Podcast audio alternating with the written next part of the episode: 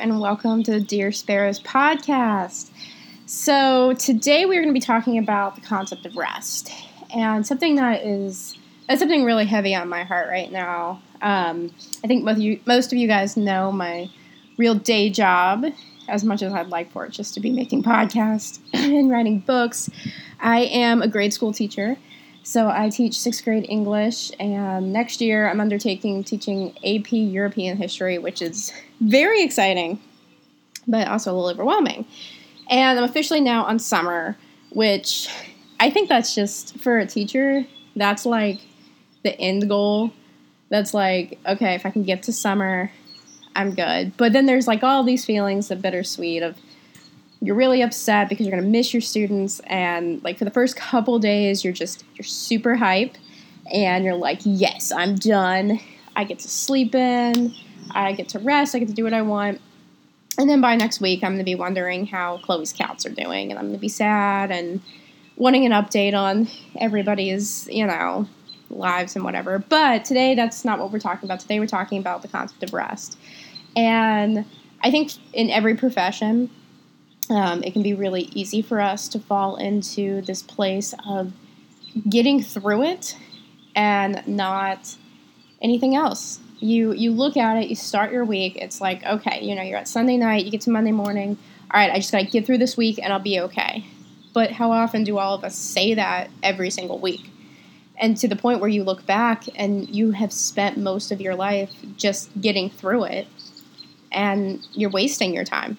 You're just getting through life, you're going through the motions, you're going through the routine just to get to some point in which you fixate on that, okay, I'll be happy then. And I think we all do that. I think it's easy to do that. I think it's honestly a human nature thing to just try and get through it. And we believe that once we get to a certain point that we are going to be happy, that life will be as it should be.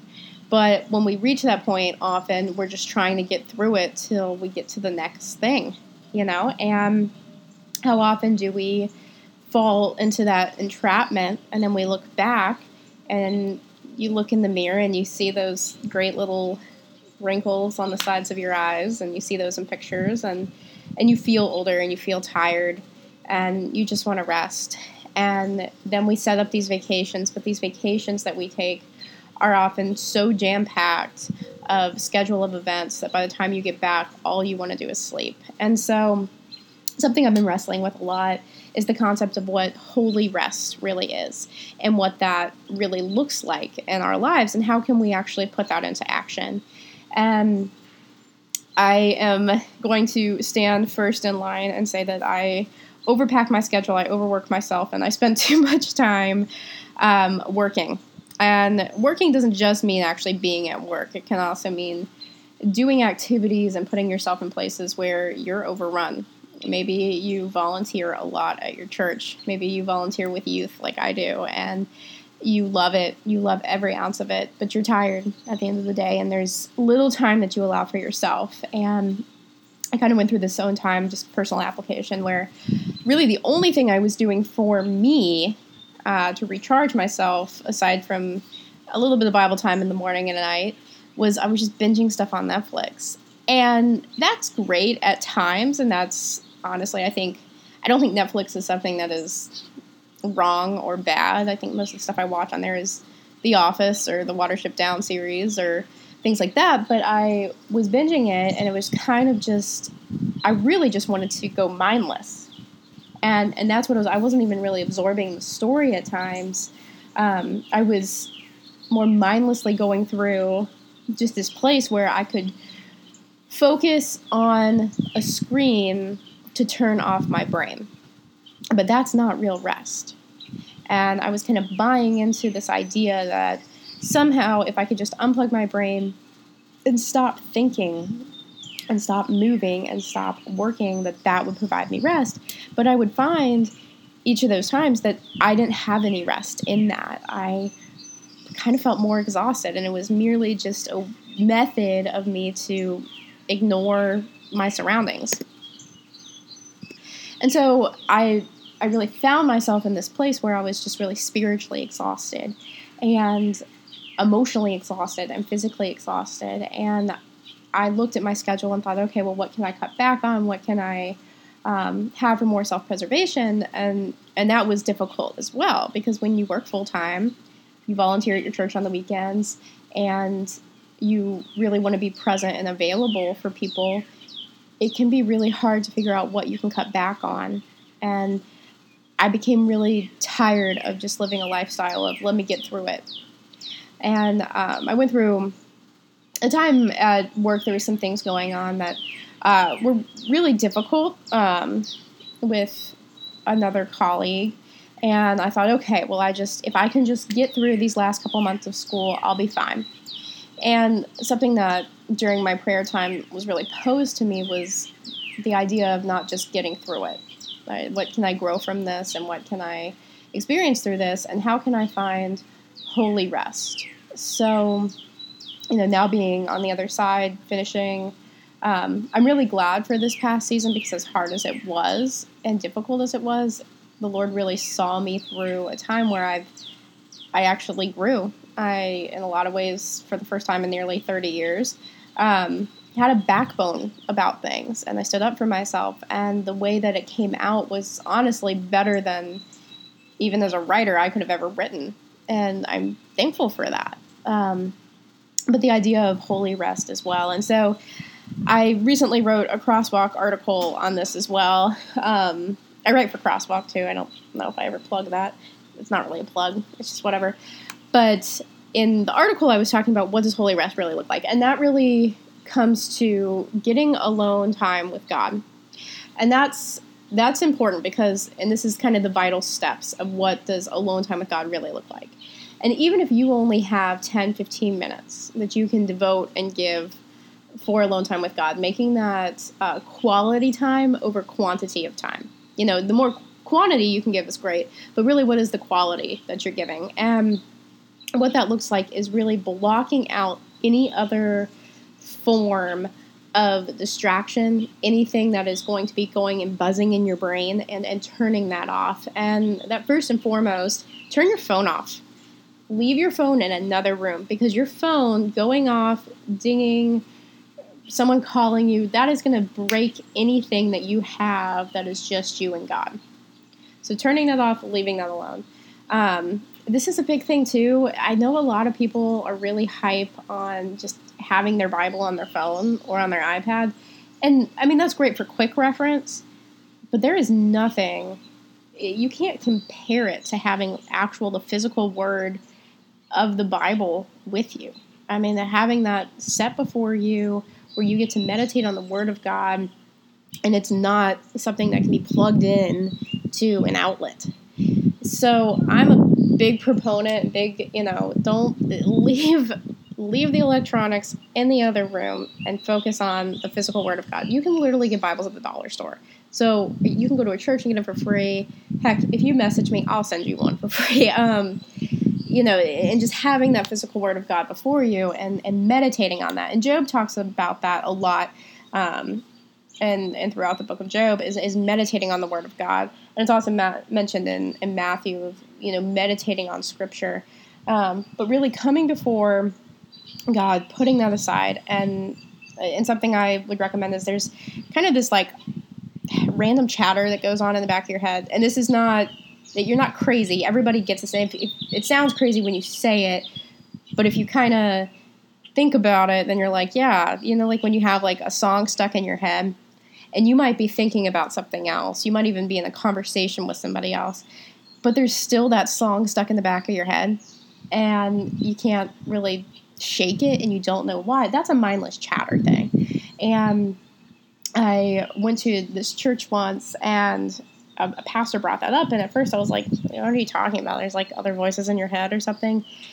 And then I thought about it, and I was like, that song has been stuck in the back of my head all day, or these wandering thoughts of, okay, what do I need to get from the grocery store later? Okay, did I do that? Did I check that off my list? I wonder what would happen if I did this. These mindless little tangents that go on in the back of your head. And what the pastor did was pray for us for that mindless chatter to be silenced. And I didn't realize that was something that could be silenced.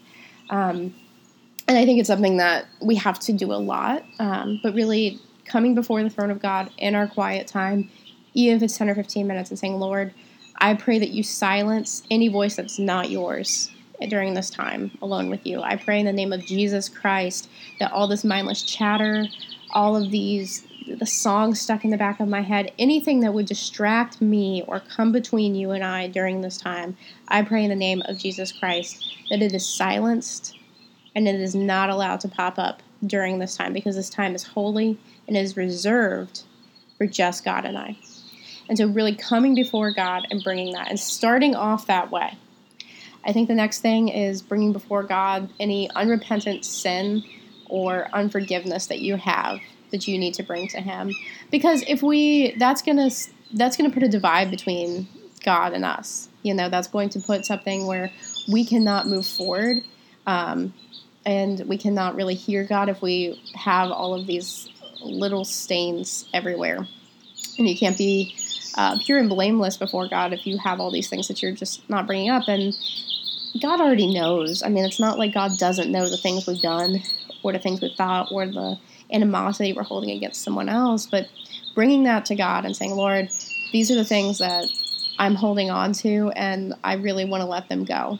And so before I kind of visualize it, in Matthew, after Jesus has passed, before he's resurrected, when he's on the cross, it talks about how the veil was torn in two. And at the time, in the Jewish tradition and the way things took place, was there was this veil that was actually like crazy thick. I think it was like a foot thick.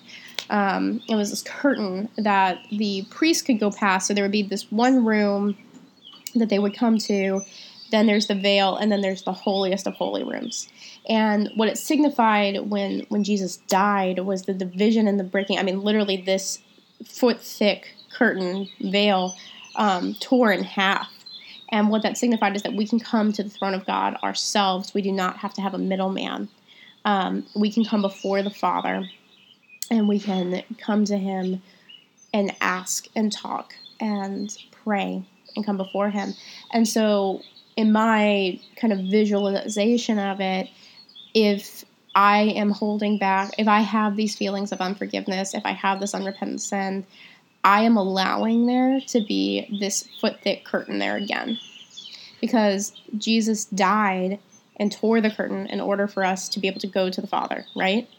And if I am letting, I'm letting that curtain still remain if I can't come blamelessly before God. And so giving that to him and saying, Lord, I need to give this to you.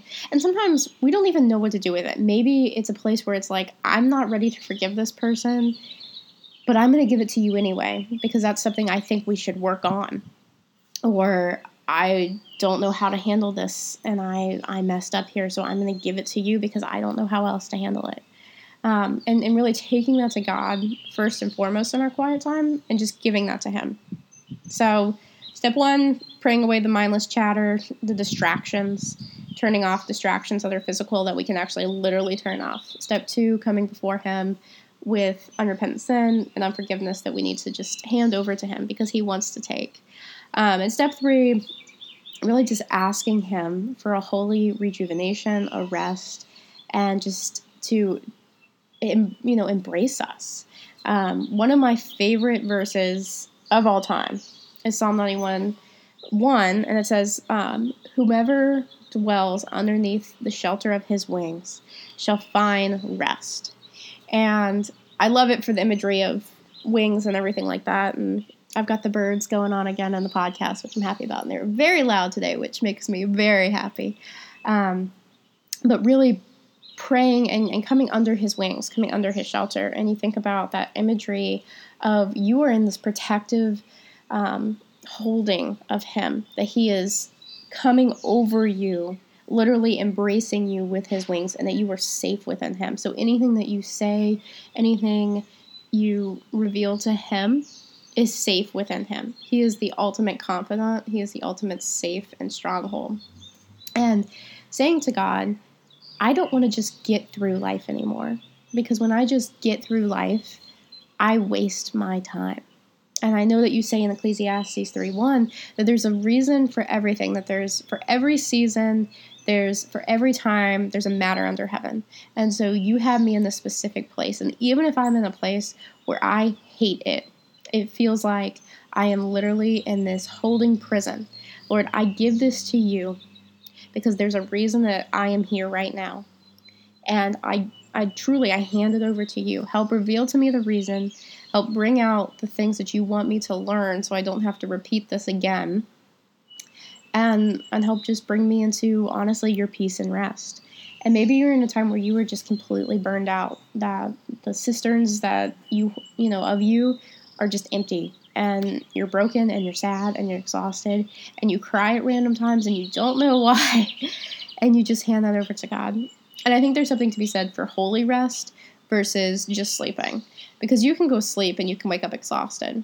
There's so many times where I'll go and I'll take a nap or something and I wake up and you have that horrible migraine headache, and it's because you're not really resting. You might be sleeping, but that's a physical thing. And so, as humans, we are mind, body, and spirit, okay?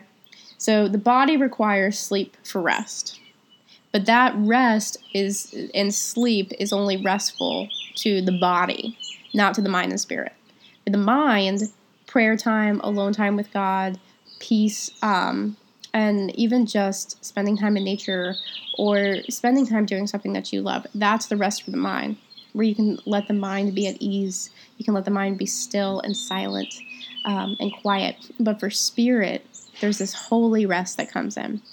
And for the spirit to be rejuvenated and refreshed, you have to give it over to God and say, Lord, I need your holy rest. So teach me and bring me into a place where I'm underneath your wings, where I'm in your holy rest, and where I can rest in you. Matthew 11:29 says, Take my yoke upon you and learn from me, for I am gentle and humble in heart, and you will find rest for your souls, for my yoke is easy and my burden is light. So God literally wants to take that on us. We fall into this fallacy that we need to do everything ourselves, because we live in a world where you have to do the work and the grace doesn't really come in. But that's flip-flopped, right? In the kingdom of God, so there's earth, and that's how the rules of earth work, right? But then there's the kingdom of God, where it's grace over works. And when we enter into the kingdom of God and we say, okay, I am a child of God, I am part of the kingdom of God, it's not that we don't ever do works. We do works because we love God, but we don't do works for the grace. He offers this grace. He offers this love, this peace, this tranquility, this, refreshment, and that is from his grace and poured out. And so we give that to him, and he wants to take that. And when we have that rest, then that amps us up and gets us excited. And we're like, oh, I want to go do these works because I'm happy to, because I can do this with a gentle spirit and a gentle heart and a joyful heart. And it's no longer this overwhelming and draining thing then. And just really going to God and saying, Lord, can you pour out over me your peace and speak to me so that I can hear you, so I can come into this peace of knowing what you want for me, and give me this rest for my spirit. And as hard as that sounds to do, because in that we are denying our own will, we are denying our own place of I can save myself, and we are acknowledging that we need a savior. But that's where we're going to find the true rest, and that's where we're going to find that we're not just getting through life, but we're actually enjoying things. Because even in seasons that are rough, there can be joy and lessons and grace to be found. And I think especially coming into this literal summer season, summer is such a beautiful thing. And it is such a time of fun and just being a child. And you don't have to just be a teacher on summer break or a student to enjoy the summer and find the joy in that. And so not just getting through summer, but really enjoying it. One last personal application I'll share is over Christmas. I remember it was Thanksgiving, and I was in a bad way. I was really begrudgingly upset that I was going to have to go through another Christmas yet again alone. And I mean, not like I hadn't been single for like ever, but I kind of reached this point where it's just like, I don't want to be alone this Christmas. And one of my good friends, she prayed with me and she really reminded me that the Lord would have things in season that would be a blessing. And I will admit, I was like skeptical. I was like, yeah. And I actually had the best Christmas I've ever had. And I'm as single as you can possibly be. But I had the best Christmas ever. And it was because it was a season of fun and enjoying friendship and enjoying the Lord and, gosh, the crazy fun things that we did. And the Lord proved true. And he had beautiful things for the season that I probably would not have gotten to enjoy as much had I been in a relationship. Or even if I had been, I don't think it would have made a lot of difference because God had something for that time, and he was building a lot of foundational work for friendships and joy in that. So I just want to encourage you guys today, even if you're not where you want to be, don't look at this as a season of getting through. Look at this as a season that God is going to bring out a holy rest, a holy peace, and just some really wonderful things. Lord, thank you for today. Thank you for the summer season coming about. Lord, we just pray for your holy rest upon our lives. We pray that you help us to come before you, holy and blameless, washed in your blood, and to be able to walk out in just this true refreshment that is the grace of God. In your name we pray. Amen.